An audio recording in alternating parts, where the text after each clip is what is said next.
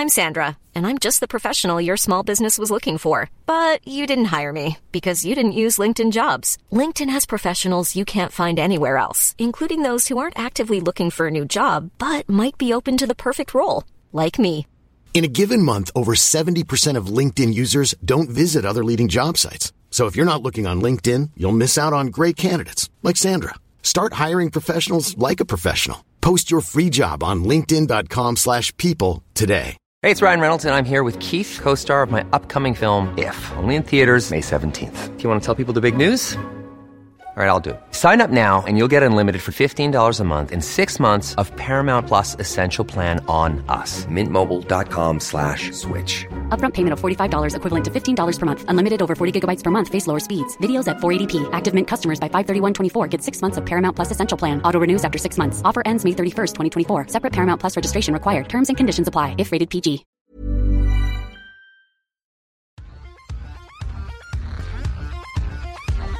Hello, and welcome to this week's Government versus the Robots, the fortnightly podcast that takes a look at how technology will influence politics in the future. I'm your host, Jonathan Tanner, and this week we've taken a trip to the Houses of Parliament to talk to Damian Collins. Damian is the MP for Folkestone and Hythe, but he's probably better known to listeners of this podcast as the chairman of the Culture, Media and Sport Select Committee. We sat down to talk about the committee's recent report into disinformation, why he doesn't have a lot of sympathy for companies like Facebook, how to make sure that Britain's electoral laws remain robust for decades to come, and whether social media is incentivising politicians to take extreme positions, and if it does, what can politicians do about that? You might find you need to adjust your headset just after the break in this episode, as we did have a small hitch with the sound gear that did put me into a bit of a fluster on the day. I hope you enjoy the conversation. Damian, thanks very much for having us here in the Houses of Parliament to talk to you. So much of what we've covered on government versus the robots falls under the auspices of your select committee. Um, and I'm really looking forward to the conversation. But I just wanted to ask first off, it's a particularly intense time here in Parliament at the moment. Can I ask you to cast your mind back to the night you were elected as a successor to Michael Howard? Um, and just tell me how excited you felt about becoming a member of Parliament and what you were most looking forward to. Yeah, well, it's an enormous privilege, and you've got the opportunity to not just represent your constituents, make a difference for the community that you serve, and but also, you know, you're part of our national national parliament. You know, when I first stood for election to parliament, my view was, well, you know, if you're in parliament, rather than being someone who is just, you know, frustrated and shouts at the television when you see um, mistakes being made, you're actually part of the process. You have a have a vote and a say. So um, that's what's um, so exciting about uh, being in politics is the ability to change things, to make things happen. And we're living through a period at the moment where, you know, regardless of what people think about Brexit or the debate or where we are, you know, there's no doubt that Parliament matters. It's Parliament that's got to make a decision. And when you reflect on the events of the last few weeks, is it playing out? Are you able to have the influence that perhaps you hoped you might be able to have as a member of Parliament? Well, you have a vote, and some of these votes are very finely balanced. Um, I voted on Monday night for the um, Parliament to give them the right to set motions for the House to determine an alternative strategy to Brexit. You know, that was one with a majority of 27. You know, so not one vote, but nevertheless, you know, votes do matter. You know, and in, in a Parliament like this where things are finely balanced, the way a small number of MPs vote can make a big difference.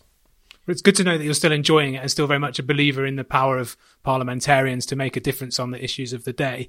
Um, Recently, your select committee published its report into disinformation, which I think began life as the fake news inquiry and ended life as a disinformation inquiry. Can you sum up for us some of the findings of that report and what you felt were particular priorities that the government should be listening to? Yes, well, I mean, you're right. It started as an inquiry into fake news. What we realised during the inquiry is that fake news has become a somewhat debased term. So largely thanks to Donald Trump, but uh, he's not the only one. Where fake news gets used as a as an easy label for information that people just don't like or don't agree with. Where what we were talking about really was the spreading of, in a malicious and deliberate way, of false information, disinformation, with a deliberate purpose. There's not people sharing stuff that happens to be inaccurate, but organizations that have a strategy to try and influence and persuade people based on sharing lies. Um, and we felt that this should be seen as a, form of harmful content in the way that we regard, um, you know, extremist material as harmful, um, and or, the, or, you know, for, for, for a business, copyright infringement is regarded as being harmful. In those situations, there are things we expect companies to do to act against that sort of content. And we thought the disinformation should be seen in the same way. But as we got into the inquiry, and particularly when we got into looking at issues like Cambridge Analytica, I think what became apparent to us, it's not just a content problem. It's not about identifying and removing harmful content. It's about understanding the systems that are used to make that possible and the way data is used, the way algorithms are used to direct people towards harmful content is something we've got to have an opinion about as a society. And I think we've got to be challenging the tech companies, not just when they make mistakes, but also over the ethics of the way they use their powers as well. And if you're anything like me, which you may not be, but as you dive deeper and deeper into a subject, some things when you're looking for solutions tend to emerge as no brainers and other things tend to feel like they're they're knottier and may take longer to solve. As you went through the process on the committee, what were the first things that jumped out to you as kind of really obvious that they needed to be dealt with? And what are the things that perhaps now that the inquiry is over, you still find yourself mulling over while you're thinking through the subject? Yeah, there are. I mean, there are some there are some really obvious things. So if you take elections in particular, one of the big areas of concern was the fact that the Russians ran adverts during the US presidential election targeting voters in America, and they've done similar things in seeking to interfere in politics in other countries as well, including the UK. The systems of the tech companies make that easy, and our electoral law makes that easy because you don't have to identify who you are and where you're doing it from. So if I put a leaflet through your door in an election campaign, it's got to have some legal type on it that says who paid for that leaflet and who it's targeting. If I put an ad on Facebook to target you, I don't have to include that information, not by law anyway. Facebook are changing some of their own platform policies on that but there's no legal requirement. So one of the basic things is to say, well, where we've got legal standards we apply in the offline world to make sure things are transparent and people understand who's sending them information and why that is. We should have the same standards applying in the online world as well. So some of those things I think are, relatively easy wins. I think there are also issues which are, need to be resolved, and I think there's a clear clear reason for doing it, and that's to say that the tech companies, in certain circumstances, should be liable for the content that their users generate. And the reason for that is that they are not passive displayers. You know, they are curating what you see. If you know, if you go on YouTube, the next up function is directing you towards the next thing to watch based on its guess of what you think you're interested in. If you're on Facebook, the newsfeed is not an organic list of the things your friends most recently published. It is a curated list can be curated by Facebook to try and prioritize the content it thinks you're most interested in, and also inserted in that is, prom- is promoted uh, content from advertisers as well. So if they're curating it, they've got some responsibility for it. And if bad stuff is posted there, harmful content is posted there, and the tech companies can see it, they should be required to remove it. And that's why you know we've talked about in, in our report ending the idea of platform neutrality, that they're just serving other people's content, they're not responsible for it, and actually saying there should be some legal requirements. So we don't rely on their community guidelines and policies. We set legal standards what they should do. So for me, that is that that in some ways is one of the, the basic principles that we're looking to apply to the idea of you know regulating content online is is the question of the responsibility the tech companies have, and also with that the responsibility to report. You know, when they see bad things happening, they should report it to the authorities, even if it's just a suspicion. And again, the Russian adverts on Facebook are a really good example of this. You know, a Russian agency in St. Petersburg ran ads targeting voters in America uh, during an election campaign. Now that itself is, is, is a crime in America. The ads were run supposedly went through the Facebook ad check team and no one spotted them. Uh, and it wasn't until about a year or so later when they were asked to go and look for this that they found it. There have been suggestions as well that the company was aware of suspicious Russian activity on the platform before even before the election itself. Now, if I was running a bank and I got suspicious, I'd seen suspicious activity, or I thought one of my customers was behaving fraudulently or laundering money through the bank, I've got an obligation to report it to the Financial Conduct Authority. Failing to do that after could lead to me losing my license. I have there's jeopardy for me, but there's not for a tech company. So again, having requirements to report suspicions of bad activity on the platform should be there, and the ability of a regulator to go in and audit a company and say, well, you know, when did you first know this thing happened? You know, something like Cambridge Analytica, that happened. You know, when did you first know about it, and who alerted you in the system, within the company, and why wasn't more done about it earlier? Why didn't people know about it earlier? We don't really know the answers to any of those questions. Uh, there is supposedly an internal Facebook investigation going on, but we don't know the answers to it. There's no legal obligation for them to share that information, and they, that, that should change too. So I think in terms of transparency, looking at the way our own electoral law works, looking at the obligations and the liabilities and responsibilities responsibilities of the tech companies. These are all things that we can do. And I think we can set a legal framework for that and ask the companies to operate within it. And a lot of our recommendations are based around doing that. I think for the future, the, the, the harder issues are going to be, but, but really important, is the kind of ethics of technology. How do the companies use the massive power they've got? Do they use it fairly? Uh, is it reasonable? You know, if I go onto YouTube looking for information about a vaccine and I just see a chain of conspiracy theory films, is that responsible use of technology? You know, and so um, I think these are the sorts of questions we're going to get into in the future, and we're going to need. Um, I think you know. I think we're going to need independent regulators and bodies that have got the ability to audit and investigate with inside these major tech companies to actually ensure that the standards we set are being followed. We're talking in the weeks following the horrific massacre in Christchurch, and the attacker there chose to try and live stream the events that took place using different platforms. And I think the proposal you've set out of the difference between a, a platform and a publisher does resolve, or at least potentially legally resolve, some of the questions that have faced us for a while.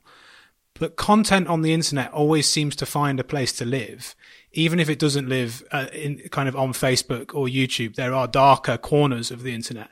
Do you think that it's possible to regulate those corners as well, or are we just kind of prioritizing the big companies because that's where most bad stuff's happening? Well, we give a special priority to, to the big companies because they serve the biggest audiences. So harm caused by someone posting content on on YouTube or on Facebook can spread much more widely. And that's why I think it's reasonable we hold them to a higher standard for that reason. So the fact that the Christchurch massacre was broadcast for 17 minutes on Facebook live stream, I think we've got to really say to ourselves, if Facebook believe they couldn't have done anything else, and that was the best they could do, that their best isn't good enough.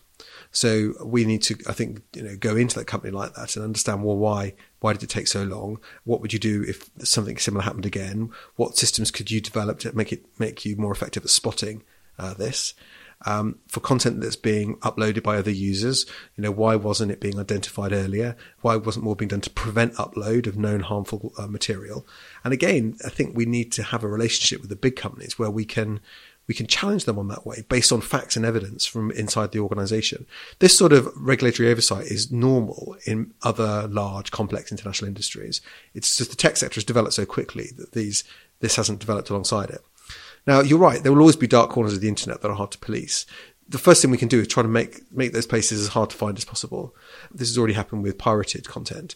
I remember if you go back, you know, seven or eight years when this was a more live conversation with companies like Google, that they would say, well, you know, we, how can we regulate every website in the world? You know, but actually what you can do is you can look at the algorithms of your search engine and you can try and direct people away pirated content uh, towards the stuff that um, is copyright protected. And they found ways of doing that so so if there are websites or online communities which are posting and sharing harmful content, then I think we, what we should ask the big, the big companies is is that they're not directing people there. It's hard to find through their servers and systems.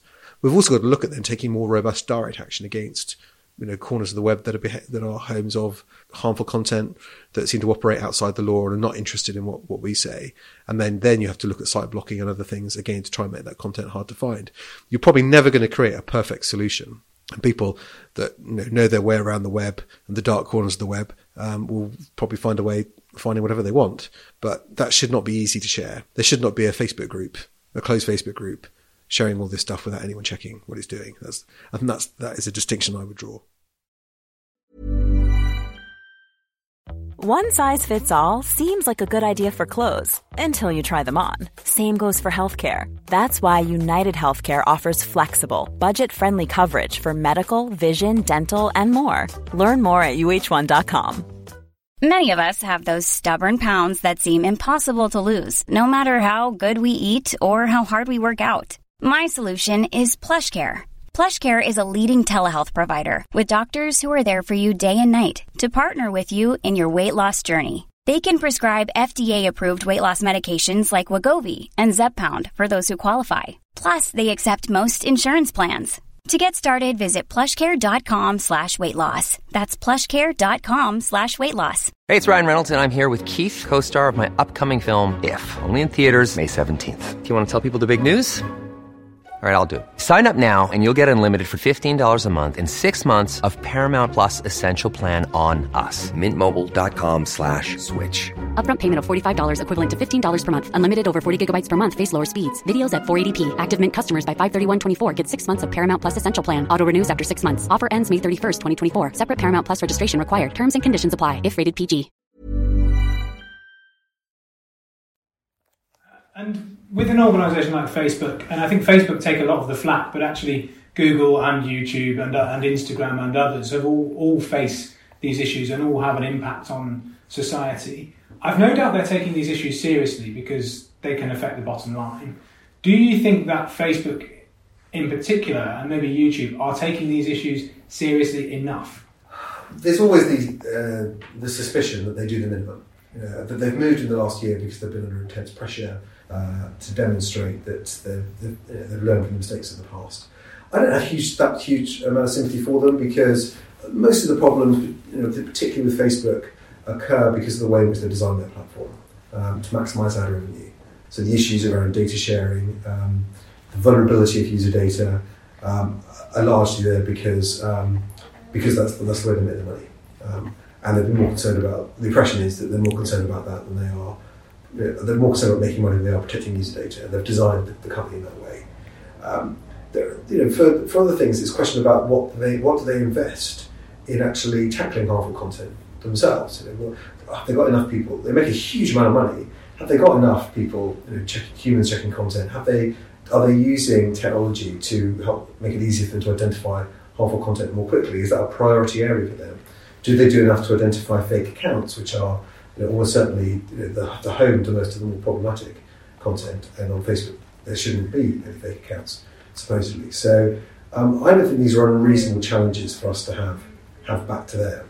And I think what we need is, is an independent body or bodies that have got the right to go in and check. You know, because it, it would be an odd position if we've got our you know, companies which are effectively major utilities, um, which are an essential part of everyday life for millions and millions of people, that they are largely law to themselves. You know, and I think that's you know, that is not, not acceptable, particularly when things go wrong. And does that body exist already that could go in and check what's going on, or is it something we need to create? I think it largely exists already. I think Ofcom already is, acts as a content regulator in broadcasting. Um, they have a code defined by Parliament. Uh, they have a, they have a sort of day-to-day code of practice which they write, um, which they can which evolves and can be updated depending on new practices and changes in technology. And I think we need something similar in for, for internet content as well. No one says that we don't have freedom of expression on broadcast news in, in the UK. So the idea that you know trying to have some sort of standards being enforced online is suppressing free speech. It's not. It's just saying we think there should be some basic standards, a duty of care that the companies have towards their users, uh, and we expect them to meet those standards. And if not, there's a body that can do something about it. So it could be. So in my view, the content side could be done by Ofcom. The data side, data protection side, is already done by the Information Commissioner.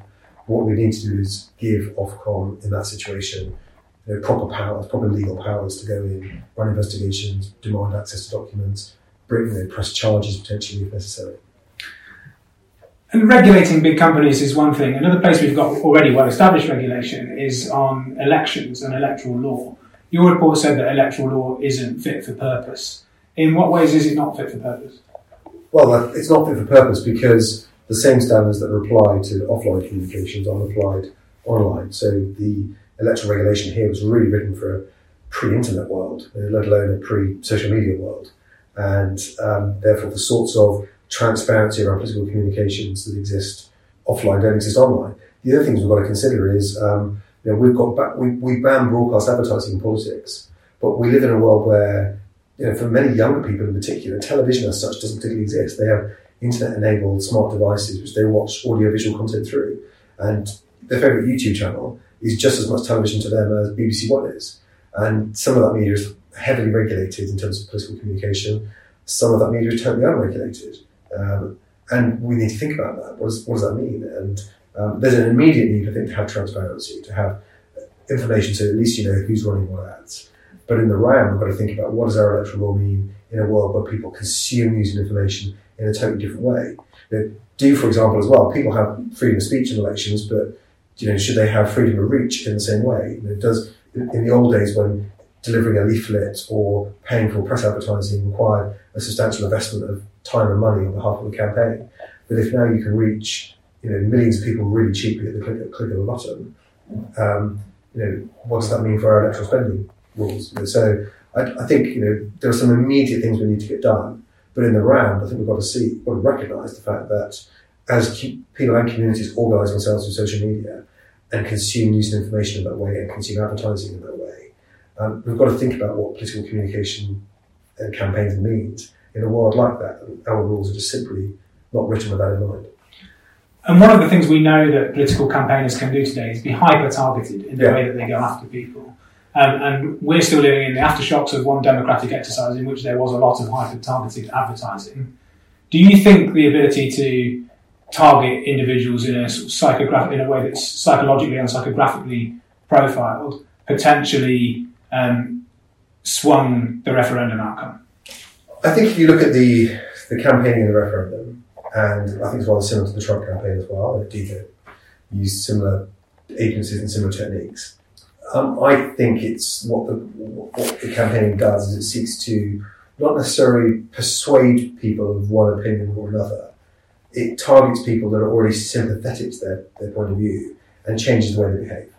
So it turns some might turn someone who is you know, passively interested in an issue to someone who's actively interested in it, who's actually campaigning, propagating the message to their friends, and will certainly go out and vote. And if you look at the investment, both in the Trump campaign and the referendum, there's a big investment in the last sort of 48 hours of the campaign. There's a big push there, which to me suggests that it's it's being used a lot as a sort of big turnout the vote uh, effort.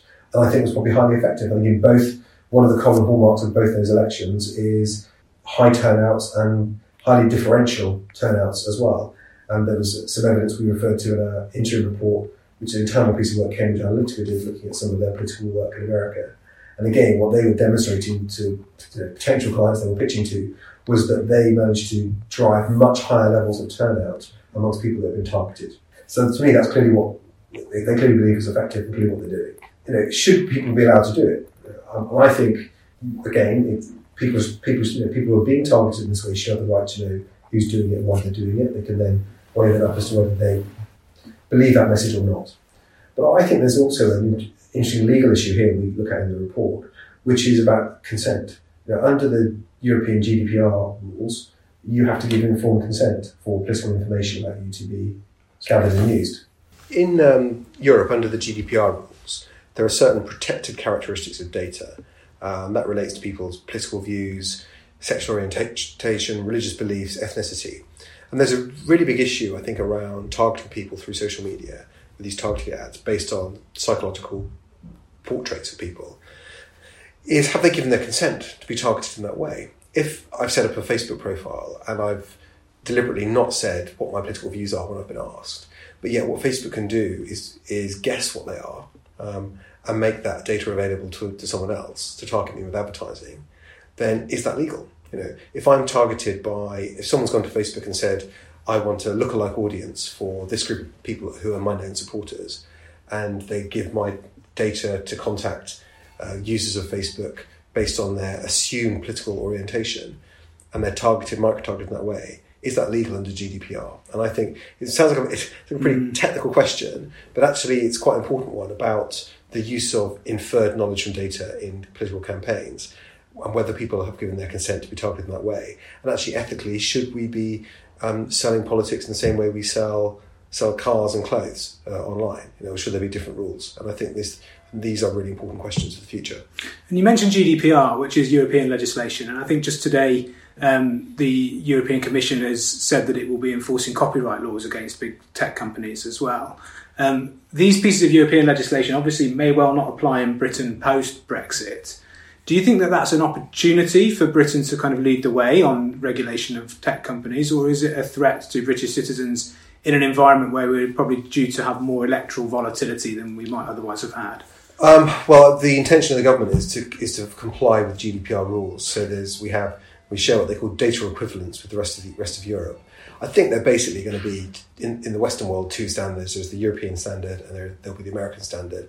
I don't think there's the role or the room necessarily for the UK to develop a sort of a third way. Um, and I think you know we may see some of these issues differently to other to other Europeans. But I think one of the reasons people in America, in particular, are quite interested in the debate we're having here is that I think you know we're more like them, but nevertheless we're you know we're part of the European framework, and a lot of people in America who know how hard it is to legislate on, on anything at all, let alone on something like this, uh, are interested in the debate in Europe and see well maybe European norms which are which provide more power to the individual over the com- over the big tech companies maybe those will become the sort of global norms for for the Western world. And I certainly think you know we can't lose sight of the fact that people do have rights, and you know people people running companies that are gathering data have got certain rules they have to follow in, in how they use that data, the consent they've had to use it, and what they do with it. And we've spoken to an organisation called Who Targets Me on Yeah. Government versus Robots, um, who look at who's buying adverts and targeting you on Facebook and elsewhere on the internet with them. And they are wondering about the role that dark money is playing in politics at the moment. So a lot of politicians who are campaigning, they may not have relationships with people who are using um, opaque funding for political causes, but they benefit from those political causes. So what what prospects are there for us to really update electoral law when most of the people in charge of doing that updating are benefiting, perhaps vicariously, but benefiting nonetheless from dark money in political advertising? Well, I think this is also about looking at not just transparency, but what we regard the electoral period as being, which is traditionally just been the short campaign, you know, the five weeks or so, or it's a bit longer than that before the poll itself.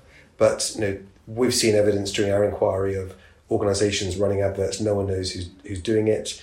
Uh, there's either no information about the organisation, or there's just a brass plaque. There's a name of an individual. There's a registered company that they're linked to, but there's no accounts. There's no information. No idea where the money's coming from it's really easy for a wealthy person that wants to give money to support a political idea and have that money spent through proxies and to, to reach a big audience online is a really easy thing to do. And I think we should be taking more an interest in it when people are spending significant amounts of money into who's doing this, where the money's coming from, because um, it's open massively to exploitation and maybe has been for a long time.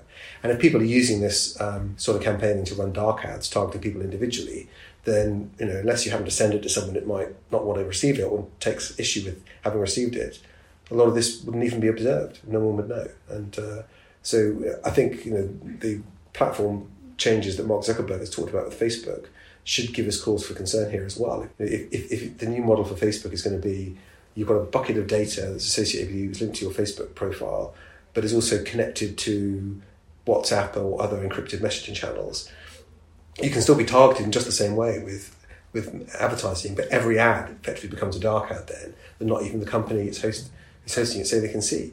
You know, so we're, we're just opening up this massive network that can contact, you know, billions of people around the world, and and we in addition, we're told, well, no one can see what's going on, no one's got any responsibility for what's going on. We don't know what people are receiving. You know, that that that has got to be a big worry. And just changing tack slightly to think about the kind of some of the politics behind all of this in a um, in a different way. You've talked a bit about online harms, and there's a ledger of online harms which the, the Yeah. Centre for Humane Technology keep. Those harms feel to me when I look at the list, they're very much a, they tap into a lot of what it is to be human. And I wonder whether the politics of dealing with tech require us to focus on kind of issues of what it is to be human as much as issues like the NHS and education and abstract political issues. Do you think that this is an area in which politicians and politics has to get involved in humanity and be a bit more human about conversations?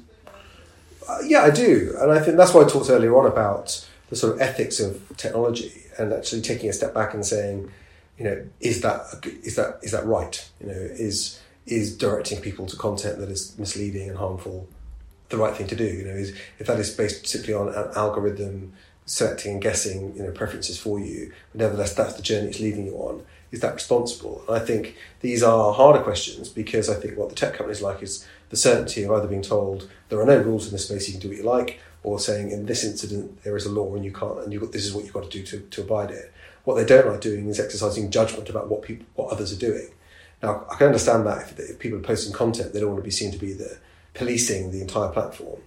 Um, but nevertheless, they have a responsibility, you know, and certainly they do have a responsibility to police the more the more extreme, the more harmful sorts of content.